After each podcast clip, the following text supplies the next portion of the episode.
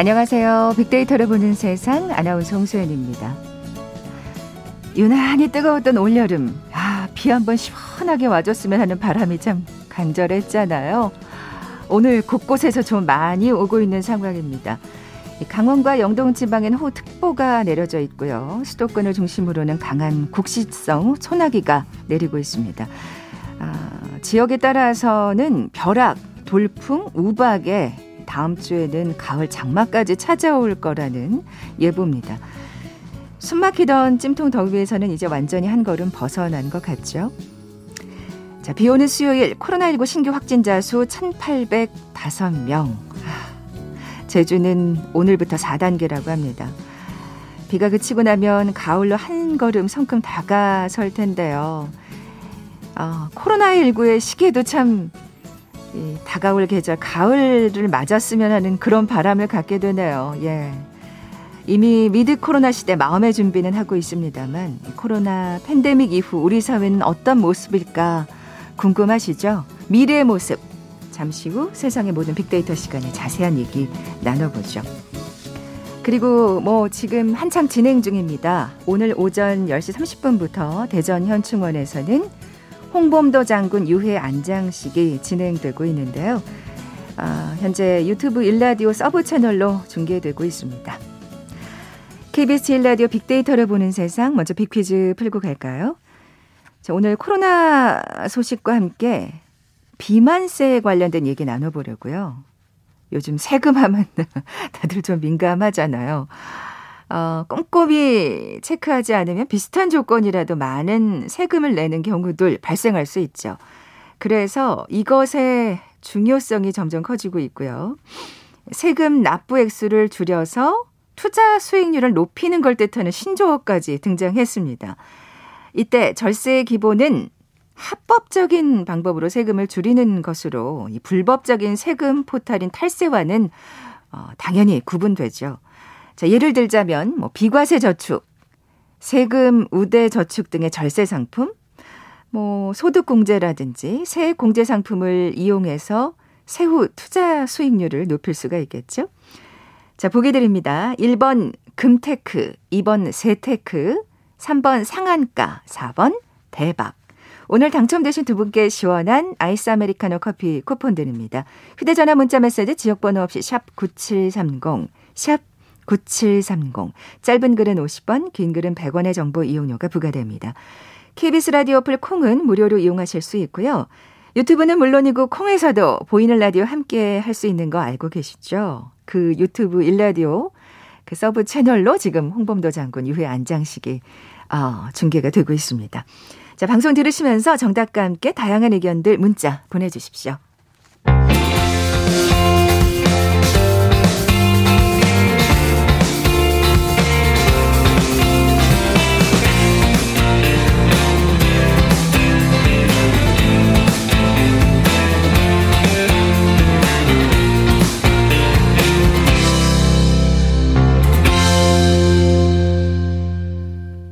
궁금했던 모든 화제와 이슈를 빅데이터로 분석해보는 시간이죠. 세상의 모든 빅데이터. 빅커뮤니케이션 전민기 팀장 나와 계세요. 안녕하세요. 네, 반갑습니다. 전민기입니다. 아, 우리를 괴롭히는 코로나 관련 이야기로 시작을 해 봐야겠네요. 사실은 네. 이 델타 바이러스가 나오기 전까지는 그래도 이게 완전히 종식이 될 거야.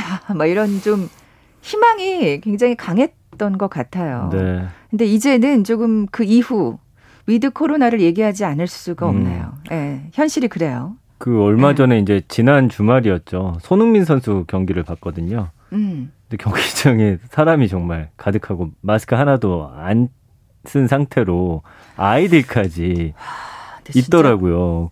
약간 불안한 마음도 들긴 한데 어쨌든 확실히 우리나라 네. 분들의 정서와 그쵸 다르죠. 이 특히 그 유럽이나 미국인들의 네. 정서는 정말 다른 것 같아요. 어. 그래서 어. 오랜만에 그 모습 보니까 이 코로나 이전 같은 느낌이 있어가지고. 네. 아니 근데 그렇다고 해서 예. 그들이 지금 코로나 확진자 수가 우리보다 정리 아니면 절대 아니잖아요. 어, 훨씬 훨씬, 훨씬 높죠. 예. 예. 근데 어쨌든 그 안에 들어와 있는 사람들은 24시간 안에 또 음성을 받은 사람들만 들어와 있다고 하는데 뭐 그들의 축구 사랑이 대단한 건 알지만 그냥 화면에 비춰지는 모습만 봤을 때는 저도 빨리 벗고 싶다는 음. 그런 마음이 들었어요. 뭐, 뭐 다른 걸 다 차치하고서. 예. 그 정도 한 70% 이상 백신을 맞게 되면 우리도 뭐 그런 풍경이 나오지 않을까 하는 기대감도 생기고요. 네, 네 그냥 네. 독감처럼 네 빨리 이렇게 뭐라고 해야 되죠? 어, 백신을 통해서 좀 어느 정도 막을 수 있는 그런 음. 날이 빨리 왔으면 좋겠습니다. 치료제도 예. 빨리 나왔으면 좋겠고, 그죠? 음, 네. 예.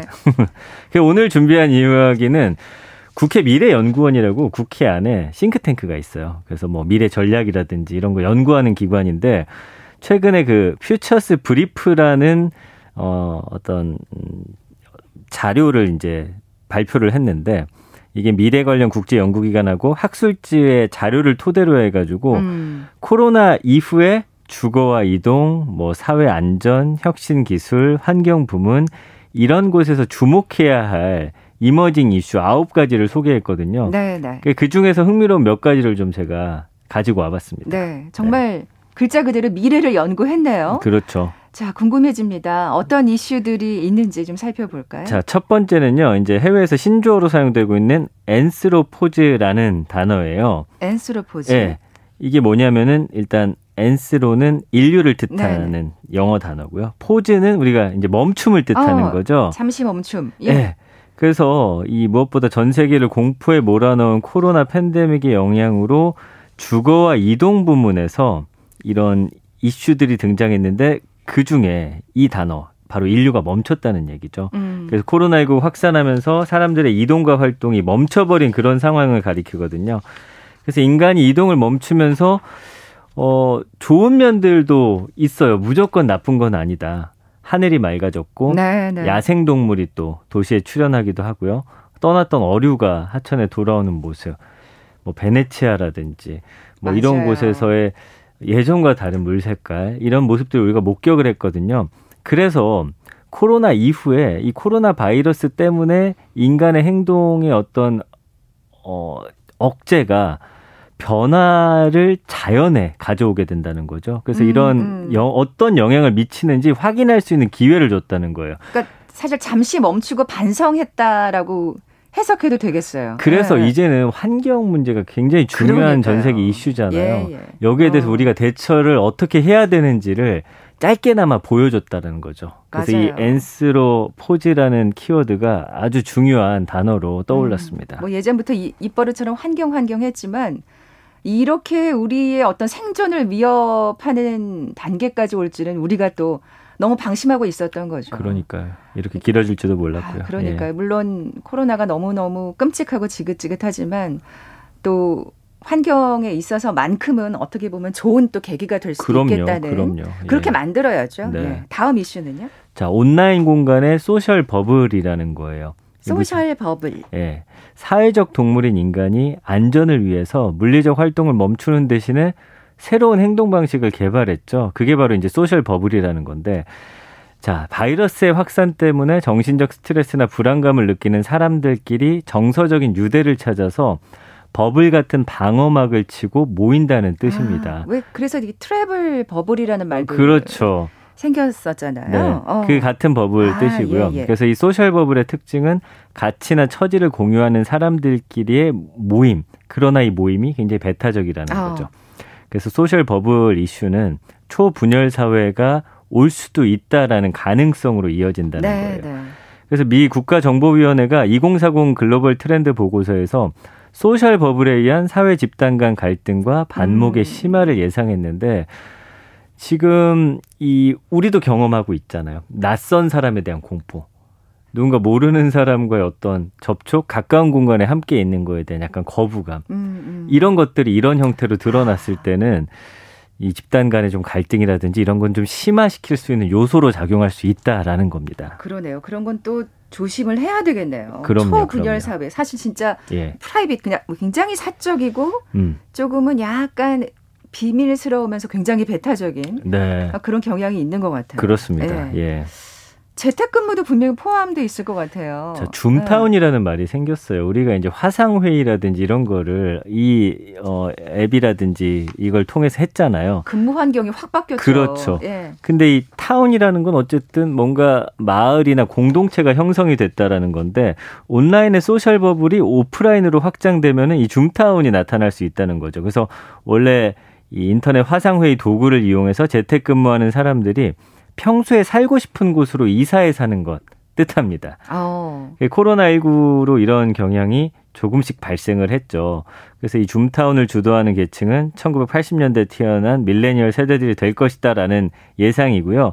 미국에서는 이들이 이제 교회로 옮겨가면서 뉴욕 맨하튼 인근 킹스턴 같은 인기 지역의 주택 임대료가 상승하고 있다라는 건데. 그러니까요. 저도 이 얘기 들었어요. 그렇죠. 네. 그래서 우리도 이제는 사실은 굳이 일하는 곳에 이 코로나 이후에는 살 필요 없이 뭐 이런 이야기들 많이 들어보셨잖아요. 음. 가까운 미래는 아니더라도 이제는 서울이 아니더라도 그 외곽에 살면서 일은 한 공간 이 화상회의라는 그 도구를 통해서 우리가 만날 수 있다라는 음. 걸또 예상하고 있는 거죠. 그러니까 직장 때문에 사는 곳이 얽매이지 않는 또 시대가 맞습니다. 바로 그거예요. 예, 예.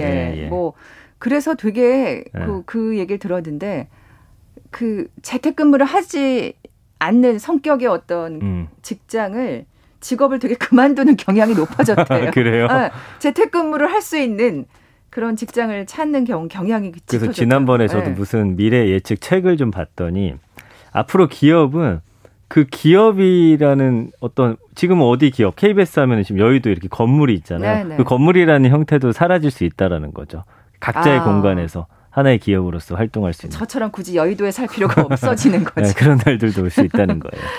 또 어떤 변화가 있을까요? 자, 공간 컴퓨팅이라는 음, 키워드도 emerging 이슈로 떠오르고 있는데 인간이 있는 모든 공간에 센서가 있고 이 센서들이 만드는 정보를 모아서 처리하는 인공지능 컴퓨터가 이런 공간을 직접 관리한다는 거예요. 그래서 한마디로 데이터를 이용한 관리 시스템인데 뭐 예를 들면 쉬운 예를 들어볼게요. 패스트푸드점에 그 네트워크의 실시간 소비자 행동 분석 시스템을 이용해서 재고를 양을 조정한다든지 상품 개발한다든지 지역마다 많이 팔리는 제품이 있을 것이고 어, 하루에 팔려나가는 양 같은 것을 사실은 처음에는 우리 사람들이 이 기계에다 입력을 하는데 나중에는 이 기계가 사람보다 훨씬 똑똑해져서 음. 이 데이터를 오히려 역으로 사람들에게 알려준다라는 거죠. 그래서 공간 컴퓨팅 기술을 구현하는 이 엔지니어들은 인공지능이 인간의 개입 없이 독립적으로 센서 정보를 해석하도록 설계를 하기 때문에 인간은 인공지능이 내놓은 조언과 충고, 제안에 따라서 여기에 맞춰서 살아가게 된다. 결국은 인간이 개발한 이 컴퓨터를 인해서 네 우리는 네. 그 컴퓨터가 제시하는 대로 살아가게 되는 어. 참 그런 세상이 될 수 있다는 거예요. 야. 뭐 이미 그런 세상이 되어가고 그, 있고요. 그렇죠. 예, 예. 예. 오늘 수요일이고 사실 목요일날 우리가 글로벌 트렌드 따라잡기 시간에 네. 진짜 정말 그 인공지능의 무궁무진한 어떤 음. 활약에 대해서 항상 짚어보고 있는데 뭐 여기에 이제 해당한다고 볼 수가 있겠네요. 예. 예.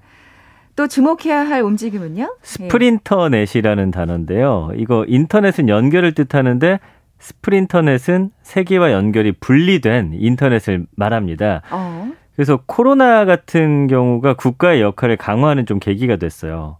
그래서 방역 계획 세우고 일관성 있게 좀 수행하기 위해서 맞아요. 강한 정부 뭐 이런 정부를 좀 선호하게 됐는데 그래도 사실 우리나라 네. 국민들 같은 경우에는 굉장히 또 이 정부의 협조적이잖아요. 아, 그럼요. 예, 예. 그 타인에게 또 민폐 끼치는 걸 굉장히 또 두려워하시기 때문에 조심하시기 때문에 맞습니다. 굉장히 그 정부의 어떤 통제에 협조적인데 음.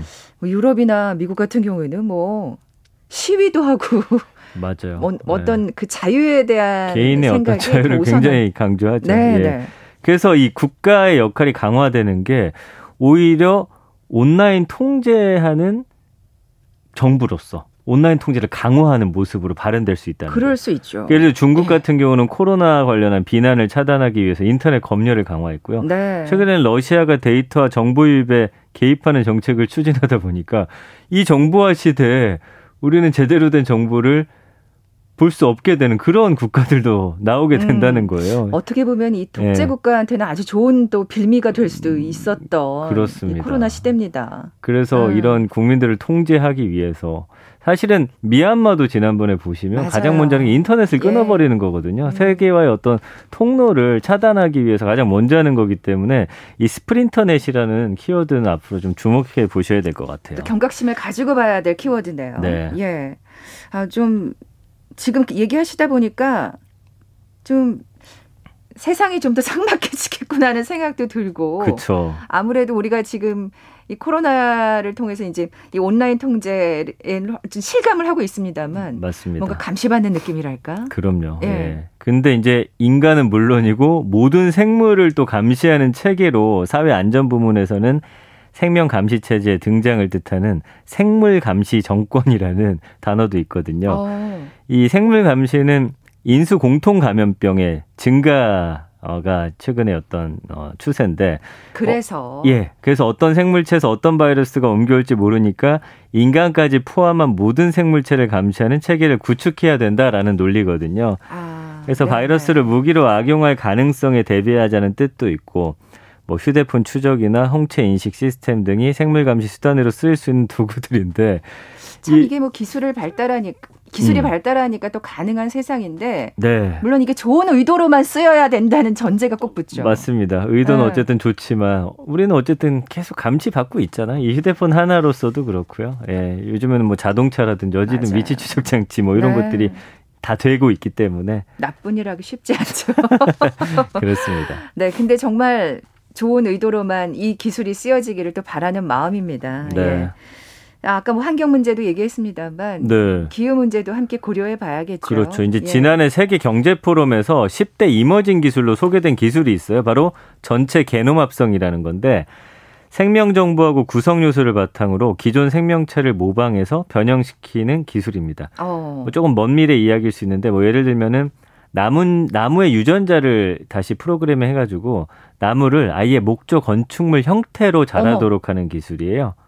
이거 약간 와, 3D 네. 프린터에 진화된 어, 떤 아, 그럴 수도 있죠. 그리고 우리가 제가 예전에 한번 설명드렸던 인공고기라든지 그 약간 그 부위만 배양해 가지고 아, 아, 그런 것과 비슷한 거예요. 그래서 어. 이거는 좀 환경을 지키는 방법으로서 예, 이, 나타나는 기술이고요. 그 다음에 이제 순환경제 귀환이라는 키워드도 있는데 기존의 자원, 부품, 제품을 재사용하자는 순환 경제는 사실 오래된 이슈예요. 근데 이제 최근에 그렇죠. 각국의 기후 변화 대응 움직임이 활발해지면서 다시 떠오르고 있다는 점에서 또 어, 음. 이머징 이슈가 됐고요. 뭐 여러 번 강조해도 지나치지 않은. 맞습니다. 예. 그래서 일본 문부성 과학기술학술정책연구소의 그 데이터가 추산한 걸 보니까 지금 추세라면은 2030년에는 전 세계에서 약 80억 톤의 천연 자원이 부족할 전망입니다.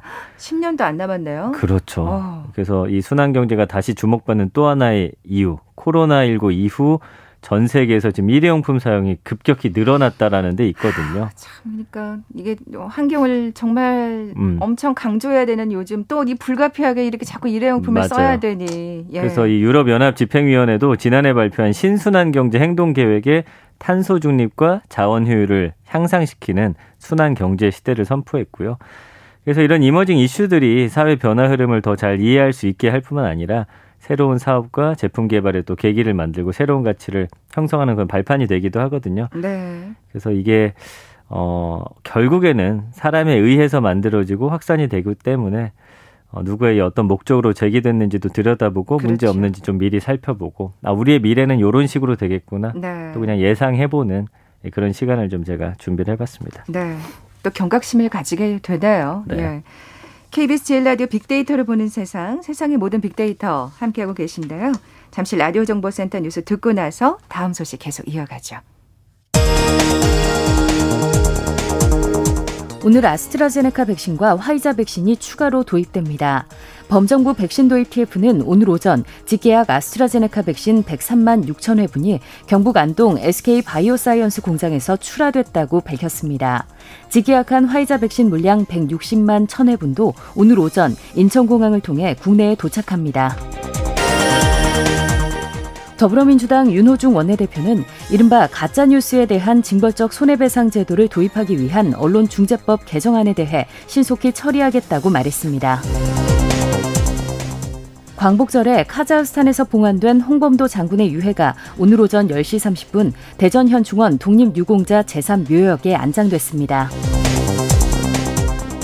5차 재난지원금인 희망회복자금의 지급 첫날 소상공인 52만여 명에게 약 1조 3천억 원이 지급된 것으로 나타났습니다.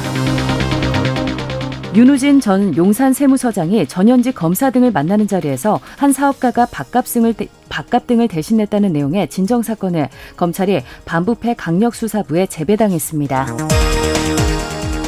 헤어지자는 여자친구를 폭행하면서 이를 말리는 여자친구의 6살 딸까지 때린 20대 남성에게 실형이 선고됐습니다.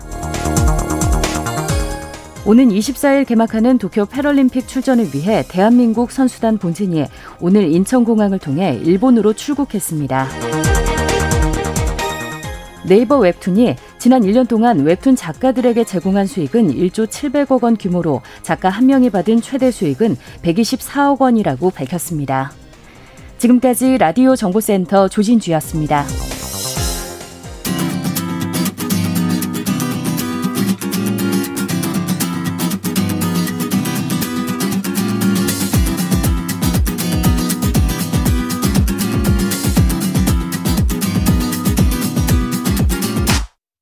KBS 일라디오 빅데이터로 보는 세상.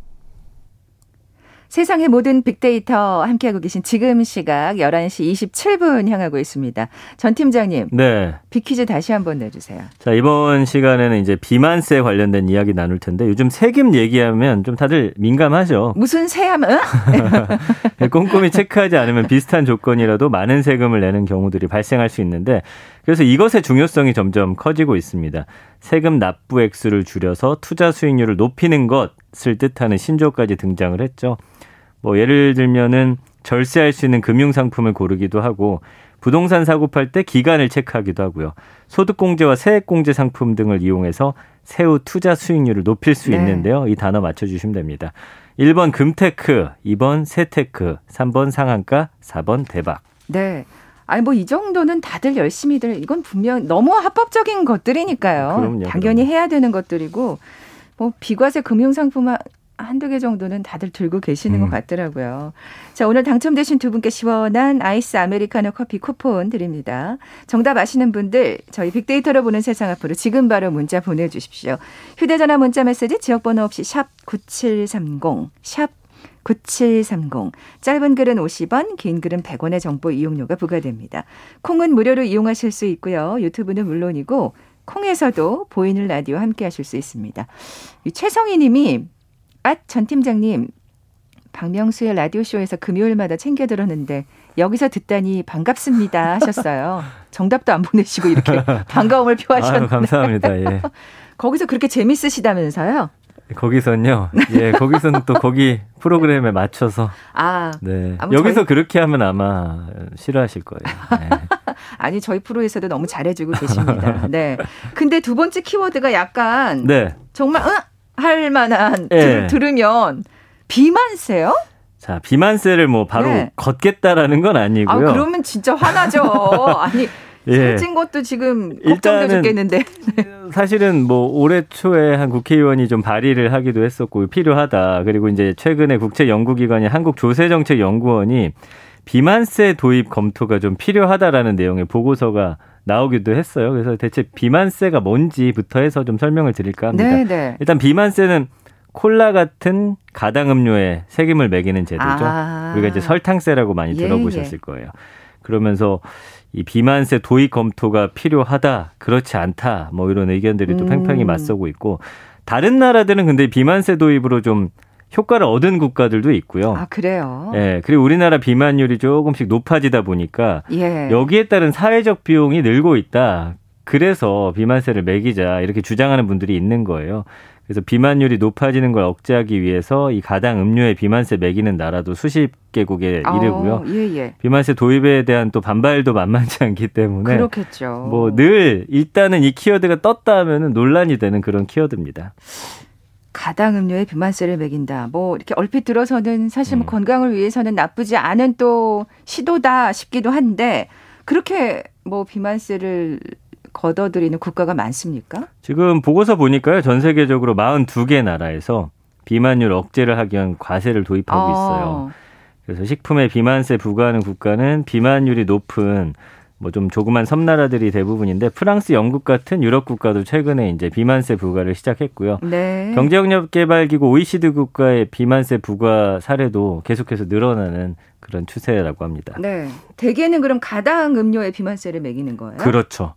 그래서 어. 이 비만세 도입한 나라들 보면은 필수 식료품이 아니면서 일일 섭취량 이상으로 설탕을 섭취하게 해서 좀 비만의 어떤 직접적 요인이 되는 예, 가당 음료에 음, 주로 부과를 하고 있고요. 제 그 친한 지인 예, 중에 예. 확실히 조금 이제 몸이 좀 있는데 네. 체격이 있는데 확실히 많이 드세요? 가당 음료 좋아해요. 아 맞아요. 이 콜라를 거의 물처럼 마시는. 이게 이제 설탕이 많이 들어있잖아요. 그렇죠. 예, 예. 그런데 헝가리 같은 경우는 소금에. 예?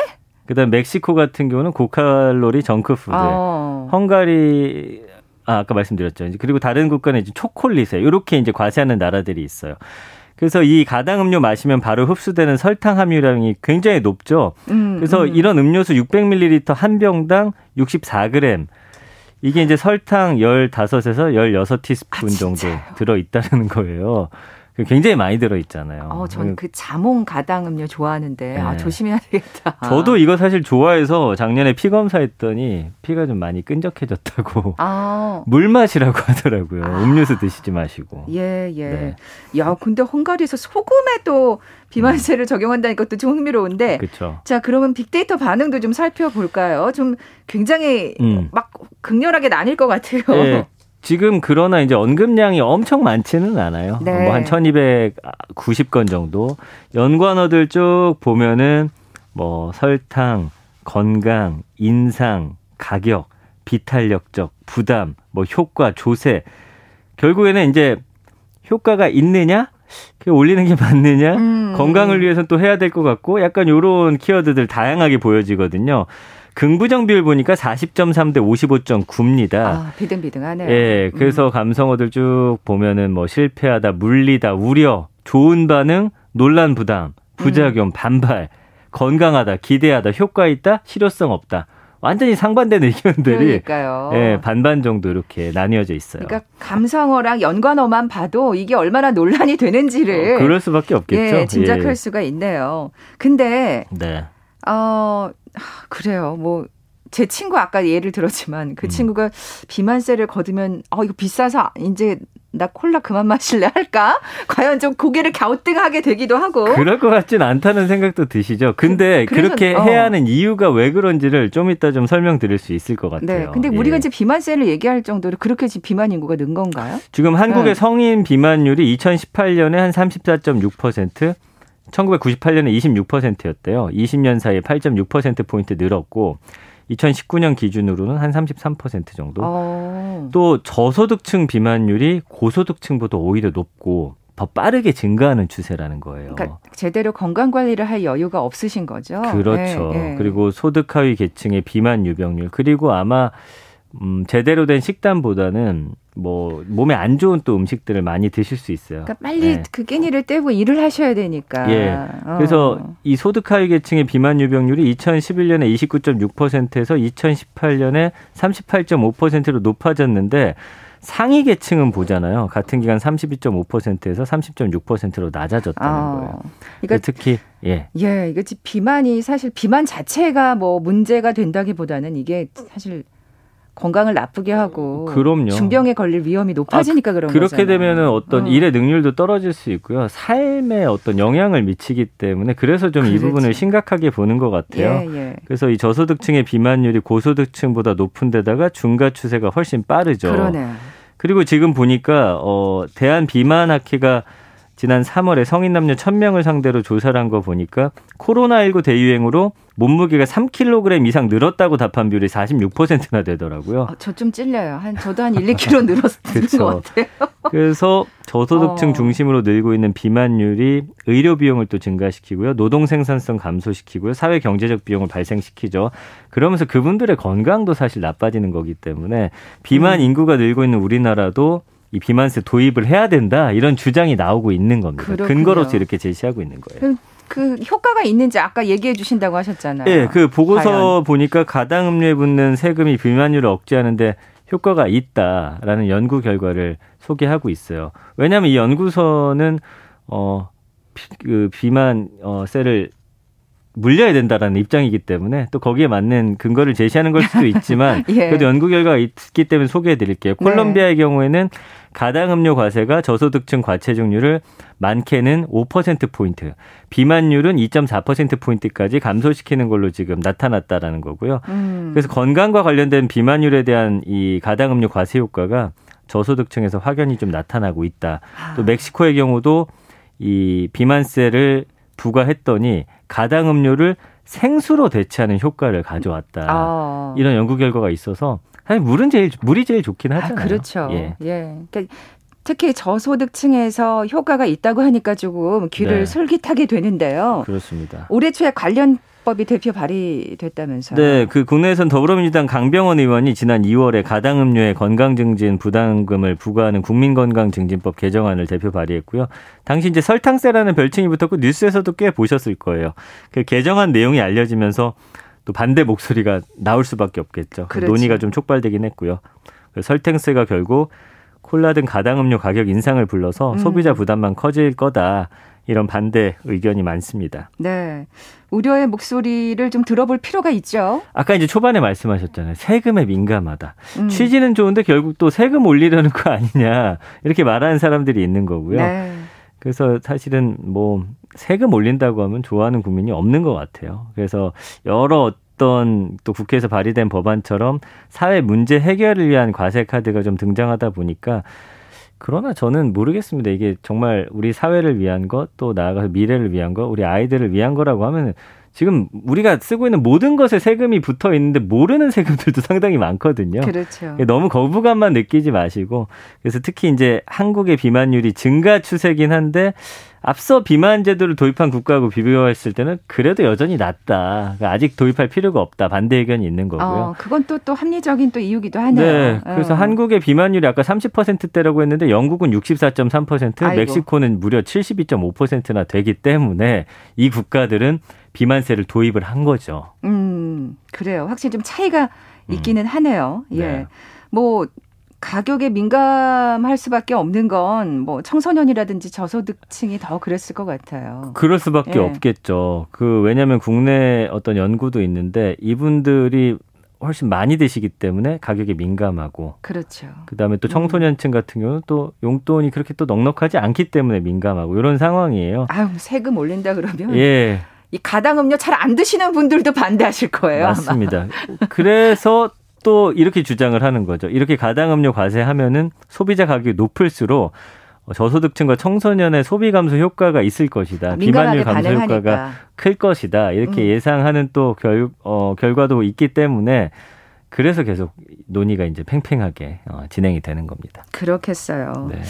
아직까지 뭐 영국이나 멕시코에 비하면 참 비만율이 높지 않기 때문에 벌써 좀 성급한 거 아닌가 싶기도 한데. 네. 근데 뭐 참 두고 봐야겠습니다. 그렇습니다. 예. 그래서 이게 뭐 장단이 있는 거죠. 왜냐하면 음. 비만과 과체중의 어떤 건강 위해성과 사회 경제적 비용을 고려하면은 이걸 좀 도입을 하는 것도 생각할 수 있는 거고. 좀 발빠르게. 그래서 이제 음. 효과적인 도입을 위해서는 과세 유형이나 정책 목표 대상 이런 걸 좀 면밀하게 설계를 해야 된다.